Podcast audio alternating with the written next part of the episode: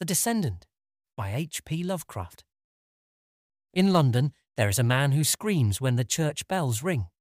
He lives all alone with his streaked cat in Gray's Inn, and people call him harmlessly mad. His room is filled with books of the tamest and most puerile kind, and hour after hour he tries to lose himself in their feeble pages. All he seeks from life is not to think. For some reason, thought is very horrible to him, and anything which stirs the imagination he flees as a plague. He is very thin and grey and wrinkled, but there are those who declare he is not nearly so old as he looks. Fear has its grisly claws upon him, and a sound will make him start with staring eyes and sweat beaded forehead. Friends and companions he shuns, for he wishes to answer no questions. Those who once knew him as scholar and aesthete say it is very pitiful to see him now. He dropped them all years ago, and no one feels sure whether he left the country or merely sank from sight in some hidden byway. It is a decade now since he moved into Gray's Inn, and of where he had been he would say nothing till the night young Williams bought the Necronomicon. Williams was a dreamer, and only 23, and when he moved into the ancient house, he felt a strangeness and a breath of cosmic wind about the grey wizened man in the next room. He forced his friendship where old friends dared not force theirs, and marvelled at the fright that sat upon this gaunt, haggard watcher and listener. For that the man always watched and listened no one could doubt. He watched and listened with his mind more than with his eyes and ears, and strove every moment to drown something in his ceaseless poring over gay, insipid novels. And when the church bells rang, he would stop his ears and scream, and the grey cat that dwelt with him would howl in unison till the last peal died reverberantly away. But try as Williams would, he could not make his neighbour speak of anything profound or hidden.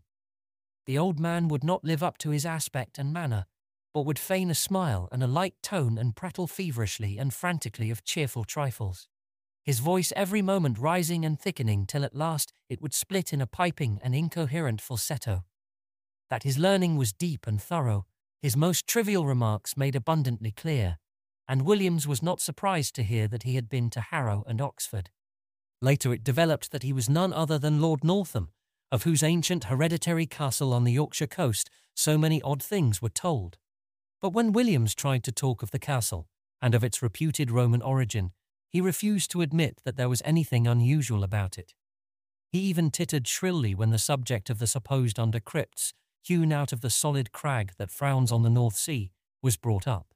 So matters went till that night when Williams brought home the infamous Necronomicon of the mad Arab Abdul Alhazred. He had known of the dreaded volume since his sixteenth year, when his dawning love of the bizarre had led him to ask queer questions of a bent old bookseller in Chandos Street, and he had always wondered why men paled when they spoke of it. The old bookseller had told him that only five copies were known to have survived the shocked edicts of the priests and lawgivers against it, and that all of these were locked up with frightened care by custodians who had ventured to begin a reading of the hateful black letter. But now, at last, he had not only found an accessible copy, but had made it his own at a ludicrously low figure. It was at a Jew's shop in the squalid precincts of Clare Market, where he had often bought strange things before, and he almost fancied the gnarled old Levite smiled amidst tangles of beard as the great discovery was made. The bulky leather cover with the brass clasp had been so prominently visible, and the price was so absurdly slight. The one glimpse he had had of the title was enough to send him into transports, and some of the diagrams set in the vague Latin text excited the tensest and most disquieting recollections in his brain. He felt it was highly necessary to get the ponderous thing home and begin deciphering it, and bore it out of the shop with such precipitate haste that the old Jew chuckled disturbingly behind him. But when at last it was safe in his room, he found the combination of black letter and debased idiom too much for his powers as a linguist, and reluctantly called on his strange, frightened friend for help with the twisted, medieval Latin. Lord Northam was simpering inanities to his streaked cat, and started violently when the young man entered. Then he saw the volume and shuddered wildly, and fainted altogether when Williams uttered the title. It was when he regained his senses that he told his story, told his fantastic figment of madness in frantic whispers, lest his friend be not quick to burn the accursed book and give wide scattering to its ashes. There must, Lord Northam whispered, have been something wrong at the start, but it would never have come to a head if he had not explored too far. He was the 19th Baron of a line whose beginnings went uncomfortably far back into the past, unbelievably far, if vague tradition could be heeded, for there were family tales of a descent from pre-Saxon times, when a certain Cneius Gabinius Capito, military tribune in the 3rd Augustan Legion, then stationed at Lindum in Roman Britain, had been summarily expelled from his command for participation in certain rites unconnected with any known religion. Gabinius had, the rumour ran, come upon a cliffside cavern where strange folk met together and made the elder sign in the dark. Strange folk whom the Britons knew not save in fear, and who were the last to survive from a great land in the west that had sunk, leaving only the islands with the raths and circles and shrines of which Stonehenge was the greatest. There was no certainty, of course, in the legend that Gabinius had built an impregnable fortress over the forbidden cave and founded a line which Pict and Saxon, Dane and Norman were powerless to obliterate or in the tacit assumption that from this line sprang the bold companion and lieutenant of the Black Prince whom Edward III created Baron of Northam.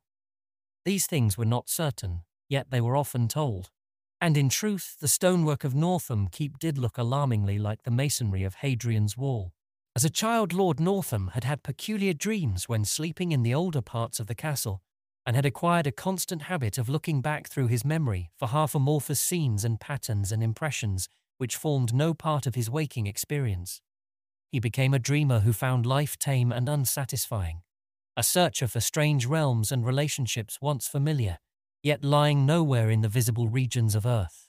Filled with a feeling that our tangible world is only an atom in a fabric vast and ominous, and that unknown demesnes press on and permeate the sphere of the known at every point, Northam in youth and young manhood drained in turn the founts of formal religion and occult mystery. Nowhere, however, could he find ease and content, and as he grew older the staleness and limitations of life became more and more maddening to him.